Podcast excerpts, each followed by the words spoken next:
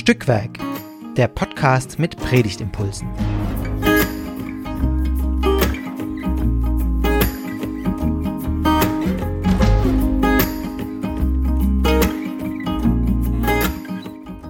Hallo und herzlich willkommen zu einer neuen Folge von Stückwerk, dem Podcast mit Predigtimpulsen. Hier unterhalten sich in jeder Woche zwei Menschen über den Predigtext über den in zwei Wochen in laut EKD-Perikopenordnung gepredigt wird.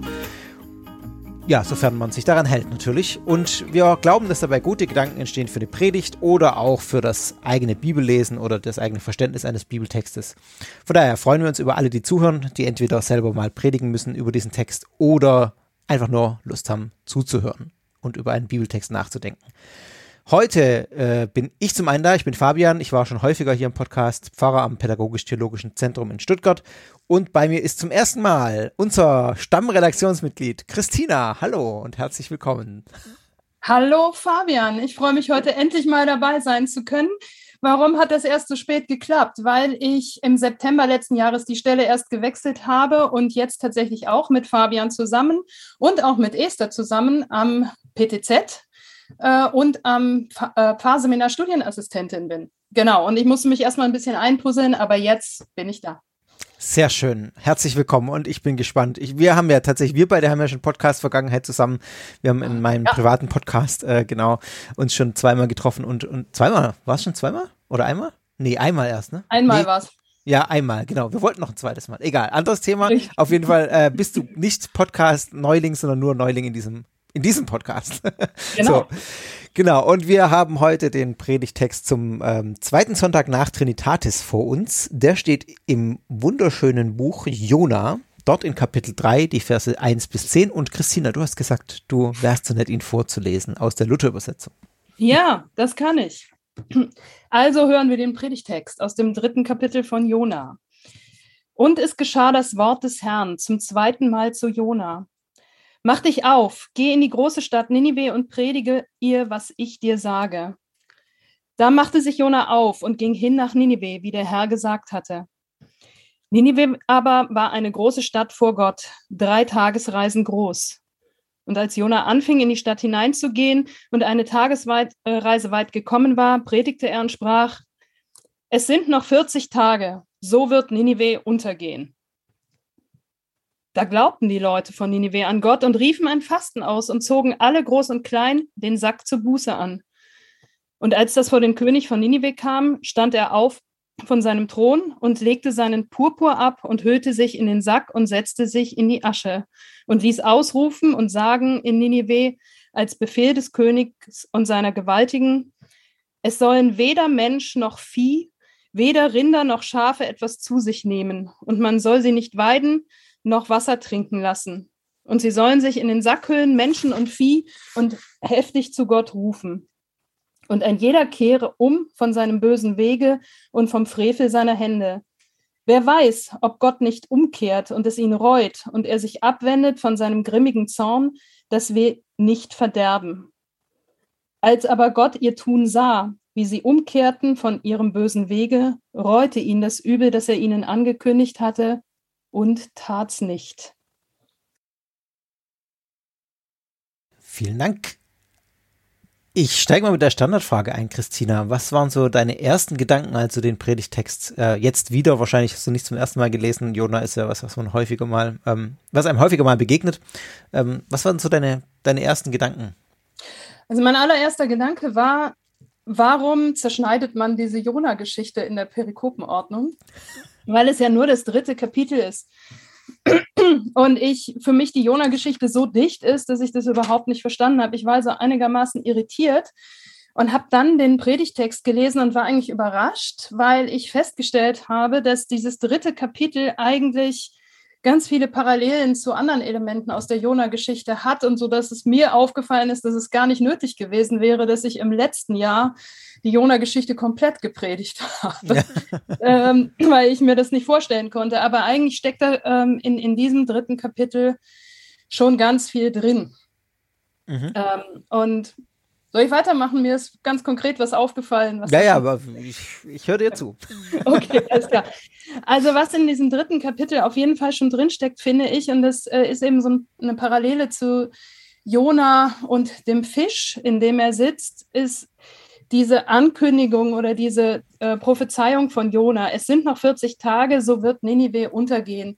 Mhm. Das ist nicht wie bei Jeremia oder irgendwo anders, wo es immer irgendeine Mahnung ist äh, oder ein Aufruf zur Umkehr. Das fehlt bei Jona total, sondern hier wird einfach angekündigt, es sind noch 40 Tage, so wird Ninive untergehen. Da ist kein Wenn, da ist eigentlich gar kein Raum zur Umkehr sondern äh, das ist einfach so angesagt. Und das ist, finde ich, eine super spannende Geschichte, weil die Jona-Geschichte sich da, glaube ich, unterscheidet von den meisten anderen ja, ja. Prophetengeschichten.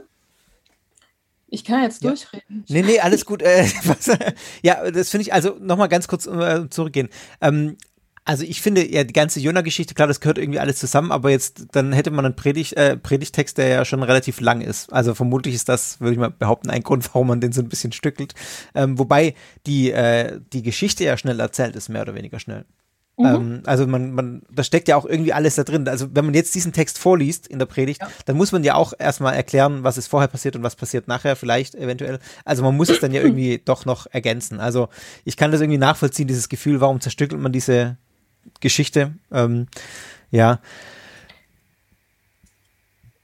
Aber das finde ich tatsächlich einen sehr spannenden Gedanken mit dem, ähm, was du gerade angesprochen hast, dass hier kein, um, kein, kein Raum zur Umkehr eigentlich ist. Also diese, diese Ankündigung, es wird zerstört werden. Und äh, dann ist ja aber total spannend, wie die Leute darauf reagieren. Ist das ja. vielleicht auch deswegen, weil die, weil die schon wissen, ähm, aber ah, wir haben eine kleine Chance, wenn wir jetzt umkehren, dann äh, wird Gott uns vielleicht verschonen oder wie erklärst, oder hast du irgendwie eine Idee, warum ich weiß nicht. Also äh, ich habe eine Idee, äh, aber eigentlich hätte ich es nachvollziehbar gefunden, wenn mir jemand sagt, in 40 Tagen geht die Welt unter. Die hätten ja auch einfach so durchfeiern können, ne? Bis zum Ende. Durchfeiern können, Party machen können genau. und jetzt ist sowieso alles egal. Richtig, ja. Ähm, ich habe da zwei Ideen dazu, warum das hier so funktioniert. Und das ist tatsächlich parallel zu Jona im Fisch. Ja, ähm, ich habe einerseits die Idee zu sagen, kennen wir vielleicht auch alle. Manchmal reichen gute Ratschläge äh, und Mahnungen und Aufrufe zur Umkehr einfach nicht, sondern man muss erst, manchmal muss ich erst richtig am Boden sein, bis ich merke, so jetzt habe ich den Bogen überspannt oder jetzt muss ich mir wirklich mal Gedanken machen, wie es anders geht. Mhm. Ich glaube, dass das bei den Leuten in Ninive genauso sein könnte. Das ist ja eine total überraschende Wendung ja, eigentlich erwartet man ja, dass die, äh, weil, das, weil das so verderbt ist, dass es runtergehen soll, erwartet man ja eigentlich, dass die äh, einfach ihre Party weiter feiern oder es sogar noch, äh, noch den Bogen weiter überspannen, weil es ja jetzt sowieso nicht mehr drauf um, äh, ankommt. Das ist also dramaturgisch total spannend. Wir kehren jetzt um. Und ich glaube, in der Hoffnung, dass es Gott, das äh, wird ja auch so gesagt, äh, in der Hoffnung, dass es Gott vielleicht reut.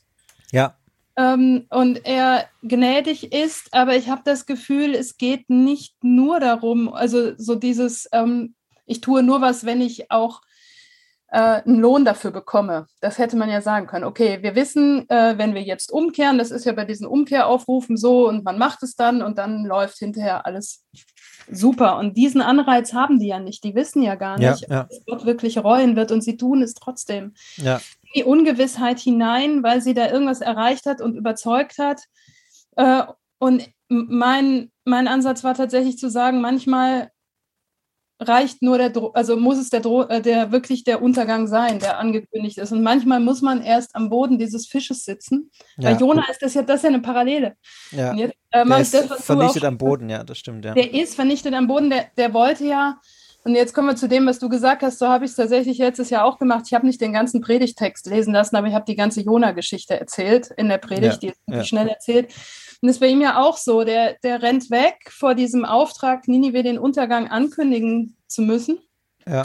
Und merkt, er kann es nicht. Er wird, kann vor Gott nicht weglaufen. Es wird immer wieder eingeholt. Das Unwetter kommt. Er lässt sich äh, ins Meer werfen. Und erst als er so richtig am Boden ist, am Boden des Fisches, ähm, kommt, kommt er irgendwie zur Besinnung und führt diesen Auftrag dann doch ja. aus, weil er schnallt, er kann davon nicht weglaufen. Und da setzt unser Predigtext ja dann auch ein. Ja.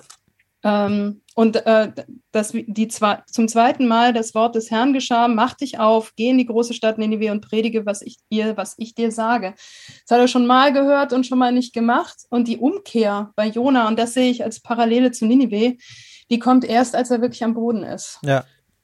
Genau. Das ist ja auch irgendwie was, was sich mit unserer menschlichen Erfahrung deckt, glaube ich, oder? Also wenn man, wenn man irgendwie so, also das ist ja das Schöne an diesen biblischen Texten auch, dass man da oft solche Grundmuster wiederfindet von so menschlichen ähm, Verhaltensweisen. Also ich weiß, es ist ein plattes Beispiel, aber äh, mir fällt jetzt gerade, nachdem du auch so das erzählt hast mit diesem, äh, es ist eigentlich kein Raum zur Umkehr, äh, ein Beispiel ein Klimawandel. Äh, ja. wie gesagt, ich weiß, es ist ein allgegenwärtiges Beispiel, ähm, gerade mit Blick auf Prophetentexte und so auch. Aber äh, ich habe letztens einen Text gelesen von äh, Jonathan Franzen heißt er, das ist so ein kleines mhm. Büchlein, What if we stopped pretending? Und er ist einer, der sagt, äh, der Klimawandel ist nicht mehr aufhaltbar. Wir können ihn nicht aufhalten, äh, egal was wir tun. Das, äh, diese ganzen Klimawissenschaftler, die immer sagen, theoretisch, wenn wir jetzt das 1,5 Grad Ziel erreichen, aber um das theoretisch zu erreichen oder das 2 Grad Ziel, äh, müsste man so radikal die komplette Weltwirtschaft ummodeln, das ist schlicht unmöglich, dass wir das schaffen als Menschen. Und er ist halt ein, auch einer, der sagt, es gibt diese Möglichkeit zur Umkehr nicht mehr. Der Klimawandel wird kommen und er wird hart kommen äh, und wir sind am Boden. Ähm, und äh, das finde ich schon krass, diesen Text zu lesen, weil es irgendwie sehr ernüchternd ist, dass man damit leben muss. Ähm, und was ist dann die Konsequenz daraus? Also da könnte man jetzt auch sagen, die Konsequenz daraus ist, wir feiern bis zum, äh, jetzt erst recht, bis zum geht nicht mehr. Oder das andere, wir kehren trotzdem um, so wie in der Jona-Geschichte hier, und ähm, gucken, dass wir diesen, die, die Folgen des Klimawandels, der kommen wird, möglichst gut abfedern. Also ist jetzt ja, so eine Parallele, die mir gerade irgendwie gekommen ist, weil, weil dieses Grundverhaltensmuster, dass man warnt und man warnt und warnt seit Jahrzehnten die Menschen vor dem Klimawandel, aber es bringt halt nichts. Und dann kommt einer wie jetzt Jonathan Franzen in dem Fall und der sagt, es gibt keine Umkehr mehr. Punkt. Ja. Wir müssen damit leben, dass es sich ändert und dass der Klimawandel kommt, äh, dass es, die Welt sich dramatisch verändern wird, dass es wirklich dramatische Folgen haben wird und wir müssen irgendwie gucken, wie wir jetzt die Folgen äh, quasi verhindern, äh, möglichst gut äh, uns darauf vorbereiten. Ja. Ich finde es eine super spannende Parallele, weil ich finde es sehr passend. Also man ja. warnt wirklich seit Jahren und die guten Ratschläge und die ähm, Prognosen, die helfen alle nicht oder haben nicht geholfen. Vielleicht ja. hätte man vor zehn Jahren das Ruder noch rumreißen reißen können. Äh, und jetzt kommt einer, der das sagt, ich fürchte, er wird nicht gehört und ich fürchte, wir werden oder unsere Gesellschaft wird nicht wie Ninive unterwegs sein. Ich man fürchte es auch, ja. Man diskutiert ja jetzt sogar ja. eben im Zuge der Ukra des Ukraine-Konfliktes, weil man sich unabhängig von russischem, äh, russischer Energie machen möchte, ob man die Atomkraftwerke wieder anschaltet oder länger ja. laufen lässt. Ja. Äh, das ist echt spannend und die du sagst, die Folgen abfedern, man weiß ja auch nicht, ob es, also in der, in der Jona-Geschichten-Logik wäre es so, man weiß nicht, ob es reicht. Also wenn wir jetzt richtig ja. die Handbremse anziehen und auch wirklich das versuchen, was du gesagt hast, nämlich versuchen, alles umzumodeln, ähm, und da wirklich mal Konsequenzen draus ziehen, weil der Untergang kommt. Ich habe mal mit einem Geowissenschaftler gesprochen, also die haben ja nochmal eine ganz weite Perspektive, ja, ja. wo das mit der äh, Erde so hingeht. Äh, wo ich sagen muss, dass das, äh, das verängstigt mich und ich hätte eigentlich ein großes Interesse daran, äh, ja. das möglichst aufzuhalten oder länger uns länger Zeit zu verschaffen. Aber das, äh, ich habe das Gefühl, das wird nicht, wir, wir sind nicht Ninive und das könnte ja auch so ein Appell für die Predigt sein. Leute, macht es wie Ninive. Man identifiziert sich immer mehr so mit der Jona-Figur. Aber ich Stimmt. glaube, es ja, ist ja, ja, also das ist ja, das Standardding. Also ich, ich kriege einen Auftrag von Gott, ich laufe weg, ich will es nicht wahrhaben und dann mache ich es. Man kann sich nicht verstecken vor Gott, so das ist ein, ja. Genau, und aber die Identifikation mit Ninive, dass die in gewisser Weise in mein, also jedenfalls so wie ich die Geschichte jetzt gelesen habe, das sind die Vorbilder. Ja. Hört den Aufruf, hört den Aufruf zur Mahnung. Ob es dann hinterher reicht, muss man gucken, aber es wäre schon mal ein Anfang. Ja. Und das Vertrauen eben in dem Fall auch, das ist ja höchst evangelisch, das Vertrauen auf die Gnade Gottes, das steht ja auch zum Schluss. Vielleicht reut es Gott, vielleicht ist er gnädig. Und er ja. ist es ja dann. Und wem gefällt das nicht? Ich weiß, das ist nicht Bestandteil der Perikope jetzt, aber wem gefällt es nicht? Dem guten Jona. Ja. genau. Ja, das stimmt. Das ist äh, spannend, dass man mal den Identifikationspunkt umdreht. Ähm, ja und das Ganze nicht auf Jonas, sondern auf Ninive dreht. Ja. Ich weiß auch nicht, wie schnell ich diesen Sprung zum Klimawandel machen würde. Das ist jetzt, wie gesagt, das ist jetzt eins, was mhm. mir gleich eingefallen ist, aber das ist natürlich sehr, sehr schnell wieder auf dem, wir lassen den biblischen Text biblischen Text sein und gucken uns, was es in unserer, äh, auf der säkularen Ebene sozusagen ja. bedeuten könnte. Ähm, ob mir das jetzt nicht ein bisschen zu schnell ginge, wenn man es ja. so direkt macht, also da würde ich schon, glaube ich, nochmal ein paar Zwischenschritte einbauen, aber Ähm, grundsätzlich war, war das jetzt eine Parallele, die, die mir da gekommen ist. Aber das ist ja ein Grundverhalten von menschlichen, also wie gesagt, das ist ja nicht jetzt nur im Klimawandel, das ist ja auch so individuell, äh, individuell auch in menschlichen Beziehungen zum Beispiel, dass man ähm, keine Ahnung, Probleme ähm, mit anderen bespricht, aber es sich irgendwie nicht ändert, bis man dann wirklich am Boden ist und dann ähm, äh, sich Dinge ändern, erst wenn man äh, keinen anderen Ausweg mehr sieht. Ob es nicht sinnvoller ist, die Dinge manchmal früher zu ändern. ja. Irgendwie scheint man da nichts beschleunigen zu können. Aber, also ich genau. auch um das mit Beispiel zu unterfüttern. Also ich würde auch nicht zu schnell, glaube ich, weggehen vom Predigtext, aber das im Hinterkopf zu haben und vielleicht die Beisp als Beispiele einzustreuen, ist ja unabhängig davon, wie viel Raum man dem in der Predigt ja. gibt.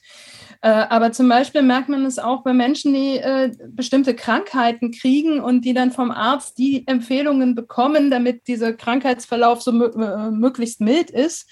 Bei chronischen Erkrankungen denke ich, die kriegen meistens die Empfehlung, äh, mehr Sport machen, ja. gesund ernähren kein Alkohol, keine Zigaretten oder so, ne? Also so, so, so, so keine Suchtmittel. Und das sind ja, sind ja Dinge, das wissen wir auch so. Da muss man nicht erst eine chronische Erkrankung oder äh, eine Chemotherapie oder keine Ahnung was machen, aber manchmal funktioniert das eben wirklich erst, wenn man so richtig am Boden ist. Ja. Genau. Und das ist, sehe ich genauso und das fand ich irgendwie eine schöne Einsicht in der Jona-Geschichte. Das ist grundmenschliches Verhalten. Vielleicht kennst du das auch von deinen Kindern. Manchmal reicht es, reicht der gute Ratschlag nicht. Ja. Manchmal ja, muss die Hand erst auf der Herdplatte sein. Also so. Ja, manche Erfahrungen muss man selber machen, um daraus zu lernen, sozusagen. Ja, das stimmt.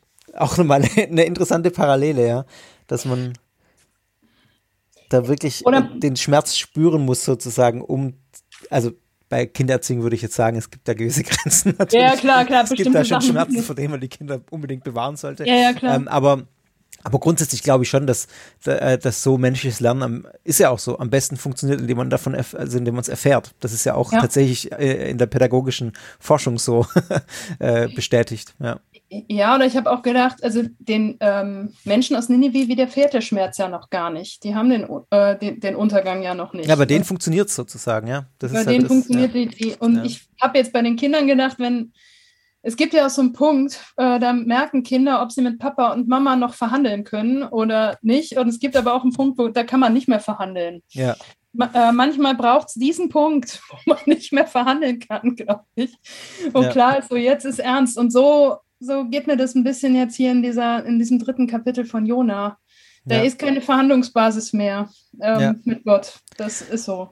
Wobei ich es interessant finde, ich, ich lese jetzt gerade nochmal Vers, Vers 5 und 6. Ähm, mhm. Ich hatte gerade im Kopf automatisch, als, als ich habe es gelesen habe, nicht drüber nachgedacht, hatte jetzt im Kopf automatisch, äh, Jona kommt nach Ninive, kündigt das und der König ist der, der den Umschwung sozusagen ähm, einleitet und sagt, der König ist sozusagen überzeugt und führt dann dazu, dass das Volk äh, oder befiehlt seinem Volk ähm, diese Bußzeit. Mhm. Es ist aber andersrum. Also ich lese jetzt gerade deswegen in, in, Vers 5, also die Leute glauben es erst und dann kommt es zum König und der ist dann eben auch davon überzeugt. Ja. Das finde ich spannend, weil spontan würde ich sagen, vielleicht hätte oder hätte ich jetzt gesagt, ähm, vielleicht braucht es so eine starke Figur, die irgendwie davon überzeugt ist, die dann die anderen da mitzieht. Aber mhm. es ist ja interessant, dass es ähm, hier nicht so ist.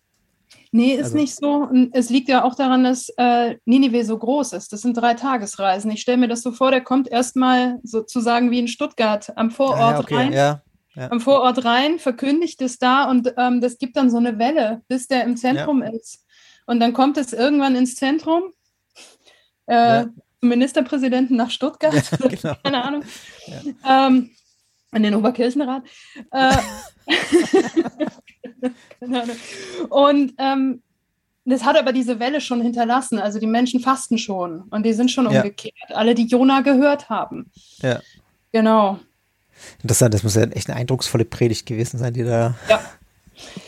Ja, manchmal reicht es ja auch, wenn diese Predigten so kommen. Vielleicht wussten die das irgendwie auch. Also, das kennt man ja auch von sich. Eigentlich weiß man, dass man mit dem mhm. Lebensstil oder mit was auch immer in den, in den Beziehungen wir wissen auch eigentlich, dass das mit dem Klimawandel, wir wissen das schon seit 10, 20 Jahren. Die Umweltbewegung, ja. die gibt es schon ziemlich lange.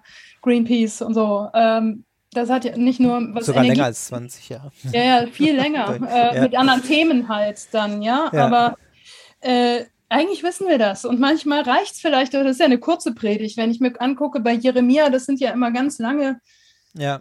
Umkehrrufe mit Mahnungen und mit äh, ganz konkreten Vorschlägen und was alles schiefläuft und so. Das, das hier ist ein Satz. Es sind ja. noch 40 Tage, so wird Ninive untergehen. Und es reicht. Ja. Dass es mal jemand ausspricht.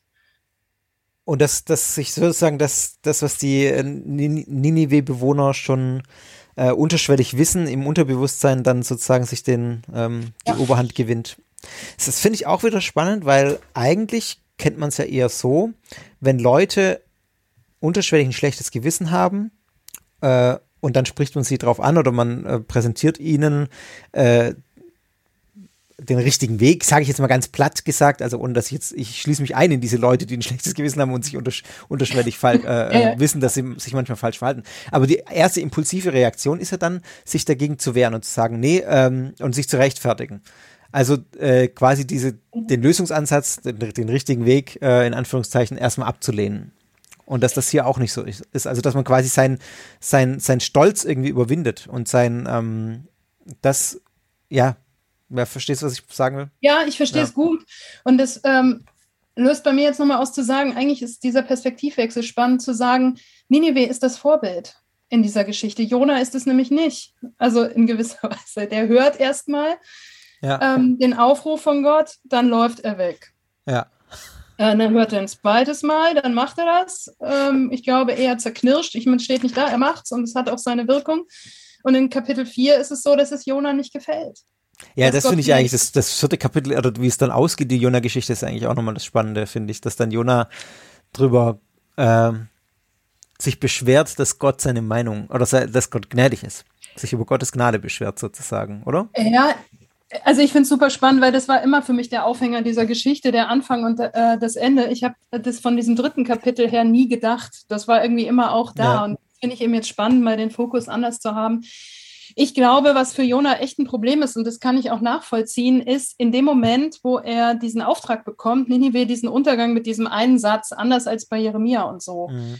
vorherzusagen, äh, ist ihm, kommt er, glaube ich, wirklich auch in in Glaubenskonflikt, weil es einerseits so ist, wenn Gott äh, diese Prophezeiung wirklich erfüllt, Ninive untergehen lässt, dann ist er nicht gnädig. Mhm. Dann glaubt er nicht an einen gnädigen Gott und das ist auch äh, irgendwie nicht in Einklang zu bringen mit vielen Gebeten, ja. äh, die Jona so kennt. Und andererseits wäre es so, wenn äh, es Gott reut und äh, Ninive nicht untergehen lässt, dann ist er ein Lügner. Ja. Also, also aus Jonas, das, fand, das war für mich immer das Spannende an dieser Geschichte, dass Jona in so einer ganz, in so einem ganz blöden Dilemma ist, als sein Glauben ja. und sein Gottesbild betrifft. Und äh, es ist dann so, Gott lässt es gereuen und Jona steht ja auch richtig doof da. Also der, also der, der kommt hin, sagt den Untergang voraus ja. und tritt nicht ein. Das äh, ist ja, kennen wir ja auch. Also dann bist du der Mana, der irgendwie äh, weiß ich nicht, den Teufel äh, an die Wand gemalt hat, aber es ist da nicht eingetreten. Und ich, ich, also da ist so ganz viel, finde ich, an Erfahrung, ähm, was sich an, an die Jona-Figur an der Stelle anknüpfen lässt. Ja. Und ja bis dahin dazu, vielleicht hätte Jona die starke Hand auch mehr gefallen, denn offensichtlich ist Ninive des Unterganges mal für würdig befunden worden oder den musste man den auf jeden Fall, vor, also es scheint ja jetzt nicht der Ort gewesen zu sein, wo man gerne leben möchte. Ja. Und dieses Bedürfnis nach der starken Hand und nach der strengen Hand äh, sehe ich bei Jona halt da dann auch. Also dann ja. hat Ninive es halt verdient. Wäre auch spannend, wie es dann, äh, also wenn man so die, wieder die menschliche Erfahrung zugrunde legt, dann stürzt Ninive wieder ab danach, oder?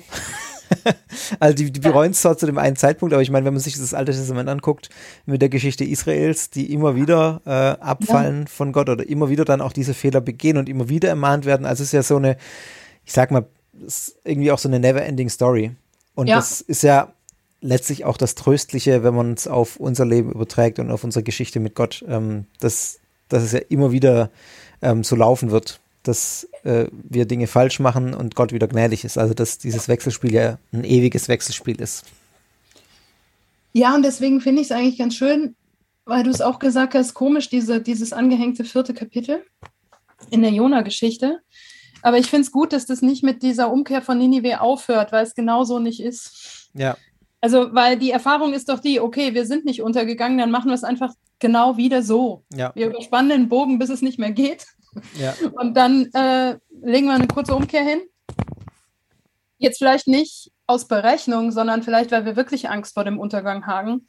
Aber dann geht es so weiter. Und deswegen gefällt mir das, dass das äh, im Jona-Buch nicht aufhört mit der Rettung von Ninive, sondern eben äh, Gott auch gnädig ist mit diesem recht uneinsichtigen Jona. Ja. Und äh, das Zeit braucht. Ja. Immer wieder. Und ich finde es sehr schön, äh, sehr, sehr oberflächliches, aber sehr äh, sch schönes Zeichen, finde ich im Jona-Buch, dass es mit einem Fragezeichen endet. Ja. Äh, das Ist ist das, was, was mich immer irgendwie begeistert hat, dass am Ende des Jona-Buches eine Frage steht. Also ohne jetzt unabhängig vom Inhalt der Frage auch, ähm, der sich ja auf, auf die, die, das Wesen von Gottes Gnade bezieht sozusagen, Ja. aber trotzdem dieses, äh, dieses Fragen, der am Ende steht, weil das sowas Ja. irgendwie was Offenes hat und was Unabgeschlossenes hat, ähm, das einen selber noch einmal zum Nachdenken anregt. Also da wird am Ende keine Antwort gegeben, sondern eine Frage gestellt. Und das heißt ja, eine Frage ist immer was, was auf mich zurückwirft und, und mich selber ins Nachdenken bringen wird. Und dann ähm, bin ich eben der, der am Ende zurückbleibt und sich jetzt fragt, ja, was mache ich jetzt mit dieser Geschichte mal so auch wieder offen formuliert. Also was, was ziehe ich jetzt da für mich raus und was bedeutet die für mich?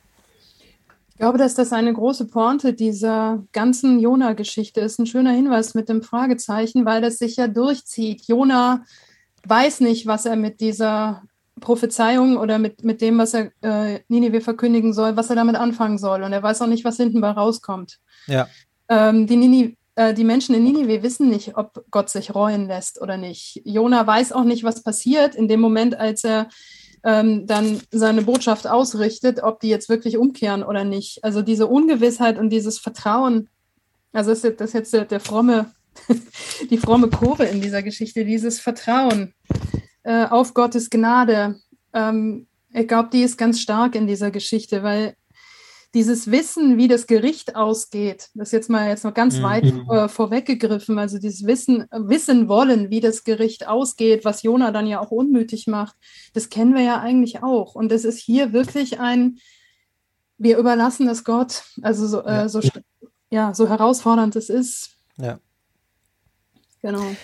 Jetzt haben wir viel ähm, geredet über Jona und über diesen Text. Äh, so kurz vor Schluss würde ich doch noch mal kurz versuchen, die Kurve zu machen. Wie kann das jetzt konkret in der Predigt ähm, aussehen? Also ich frage dich ganz konkret, ähm, wenn du jetzt über diesen Text predigen würdest, ich weiß, du hast über Jona insgesamt ja letztes Jahr schon mal gepredigt, aber was wäre so dein, deine Herangehensweise, dein Punkt ähm, in, in der Predigt, die, den du machen würdest? Also was ich bei der Jona-Geschichte auf jeden Fall machen würde, und das sieht man, glaube ich, auch schon, wie das Gespräch gelaufen ist, da ist schon ganz viel drin. Ich würde an menschliche Erfahrungen anknüpfen. Also ich würde Ja. ein bisschen die Überschrift wählen, wir sind Jona oder wir sind Ninive. Wir sind Ninive eigentlich, oder? Nach dem, was wir jetzt gesagt Ja, haben. genau. Also mal so, mal so. Aber also Ja. mit dem Unzufriedensein, äh, aber da, Ja, da wir haben beides in uns. Aber ja, stimmt. Ähm, wir sind Jona, wir sollten Ninive sein. Ja, genau, das wäre jetzt der Edstrom. Also, oh, aber damit kann man ja auch ein bisschen spielen. Äh, Und da Ja. jetzt halt für diesen Sonntag dieses dritte Kapitel dran ist, fände ich, glaube ich, ist ganz reizvoll, an Ninive anzuknüpfen. Also auch genau die Dinge zu sagen aus der Mhm. Erfahrung. Äh, Wir wissen das doch aus, und welche Beispiele man da auch immer wählt. Äh, Ob das jetzt der Klimawandel ist, ganz persönliche Geschichten oder auch was auch immer Mhm. die, die, der Aufruf, der Appell zu, mit Mahnungen und der Aufruf zur Umkehr, der, der bringt es manchmal nicht. Also Ja. manchmal muss es eben dieser Aufruf zur Umkehr sein und dann Ninive.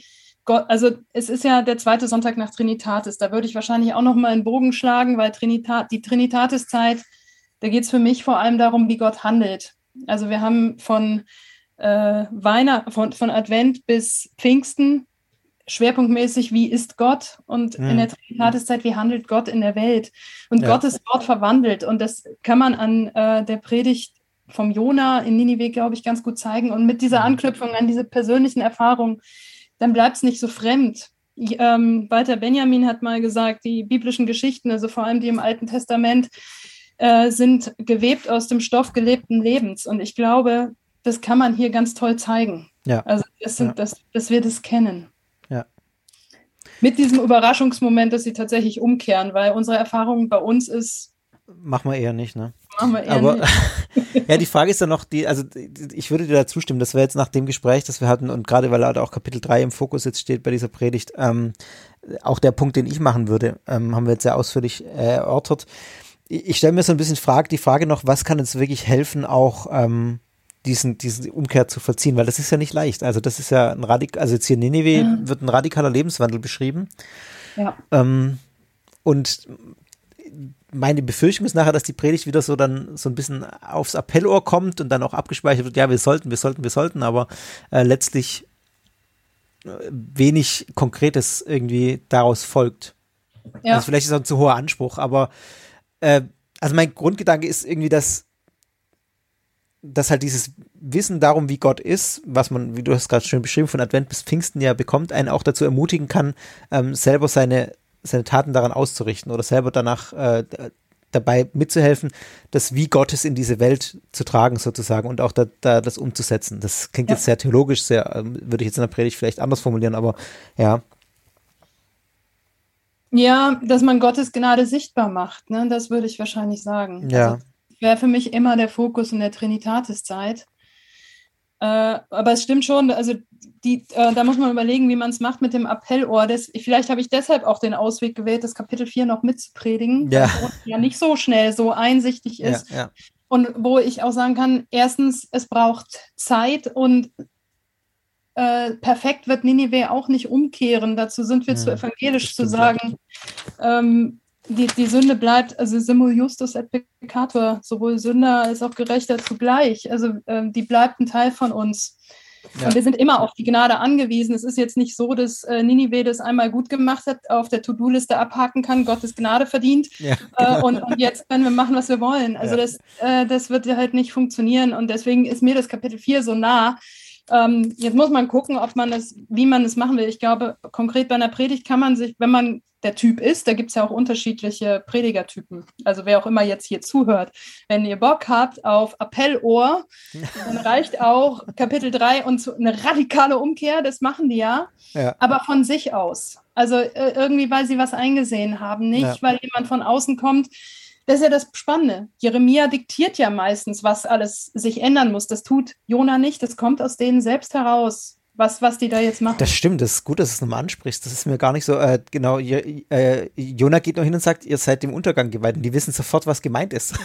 Ja, die also wissen, die, was die, genau. wir brauchen überhaupt keinen kein ja, Regelkatalog ja. oder irgendwas, keine zehn Gebote, kein gar ja, nichts. Da muss niemand kommen und sagen, du machst jetzt erstens, zweitens, drittens und äh, legst deine Hand nicht auf die Herdplatte. Die, die machen es von sich aus. Aber das äh, heißt ja auch nochmal, sorry, nochmal, das ist ja auch ein spannender Gedanke, dass es irgendwie nicht heißt, es geht jetzt nicht, nicht darum, irgendwelche ethischen Regeln zu erfüllen oder so, sondern es geht um was viel tiefergründigeres. Also um, es geht nicht darum, einen Regelkatalog abzuarbeiten oder hier 1, 2, 3, 4, 5 und dann ist gut, sondern es geht um eine wirkliche innere Wendung oder ja. um ähm, eine innere Einstellung, die da dahinter steht.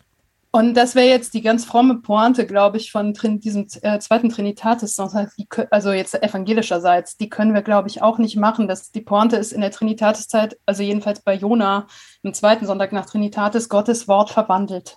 Ja. Also äh, das löst die, die, diese Verkündigung des Jona, die verwandelt äh, die Nineviten. Ja. Man kann natürlich, also offensichtlich gab es da was, an das man anknüpfen kann, aber das ist halt auch so, wie man es halt sieht in Kapitel 4. Bei Jona funktioniert das Ganze nicht so. Der, dem leuchtet es nicht ein und sagt bei seinem ersten Auftrag, oh ja, ich gehe jetzt nach Ninive und mache das und dann wird die Welt besser oder so. Aber ähm, so eine innere Disposition. Die Frage ist, woran appelliert man dann? Also, ja. Ja. also weil es genau der Regelkatalog fehlt halt. Ja. Aber vielleicht wäre das auch so ein Fragezeichen was äh, unsere geneigten Hörer jetzt machen, ob, ob das äh, in irgendeine Art von Appell wird. Also es, ja. zumindest, ich glaube, woran man appellieren kann mit diesem dritten Kapitel, ist nicht an konkrete Taten und die Umkehr, aber woran man appellieren kann, ist dieses Wort zu hören. Ja. Also zum Beispiel beim Klimawandel einfach mal zu hören, den Jonathan Franzen und das auf sich wirken zu lassen. Ja. So. Und dann, und, was macht man damit? Ja, sozusagen. Genau. Was, was, was, verändert das in mir? Ja. Das finde ich, genau. das ich eigentlich einen total guten Gedanken, den man auch wirklich an eine, eine Predigt irgendwie mit einbauen könnte. Einfach das in sich gehen und zu hören, was macht das mit mir ganz konkret und dann ja. ähm, daraus konkrete Schritte für sich selber ableiten. Ähm, genau. Das auch an das abschließt, ihr müsst jetzt, also dass man nicht sagt, hier, äh, das wird das Appell auch ein bisschen schwächen, weil man sagt, ja. das kommt jetzt nicht von mir, sondern ähm, was wir aus Jona lernen, ist, dass wir Dinge an uns ranlassen, mit uns mitnehmen und selber daraus rausarbeiten, was wir, äh, was für uns der richtige Weg ist, sozusagen, was für uns diese Umkehr ist. Genau. Ja. Das wäre gut lutherisch.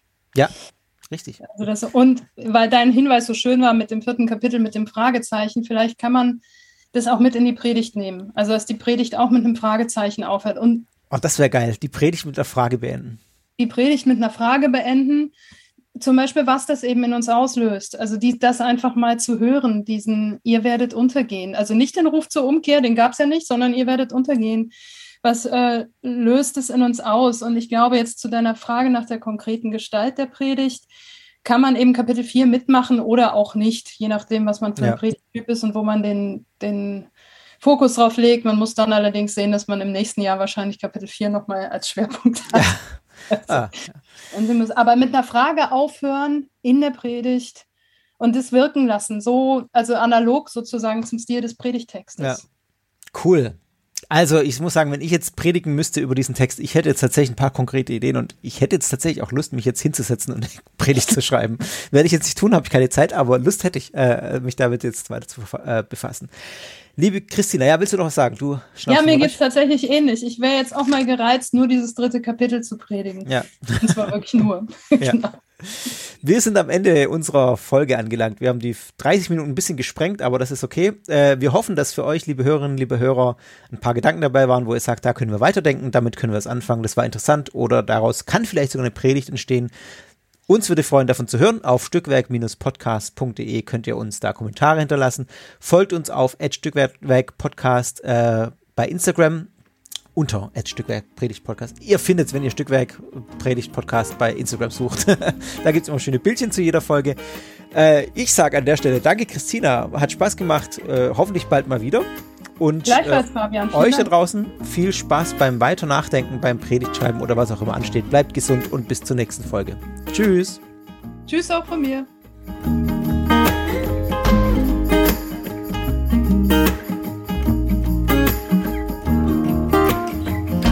Dieser Podcast ist Teil des Ruach Jetzt Netzwerks.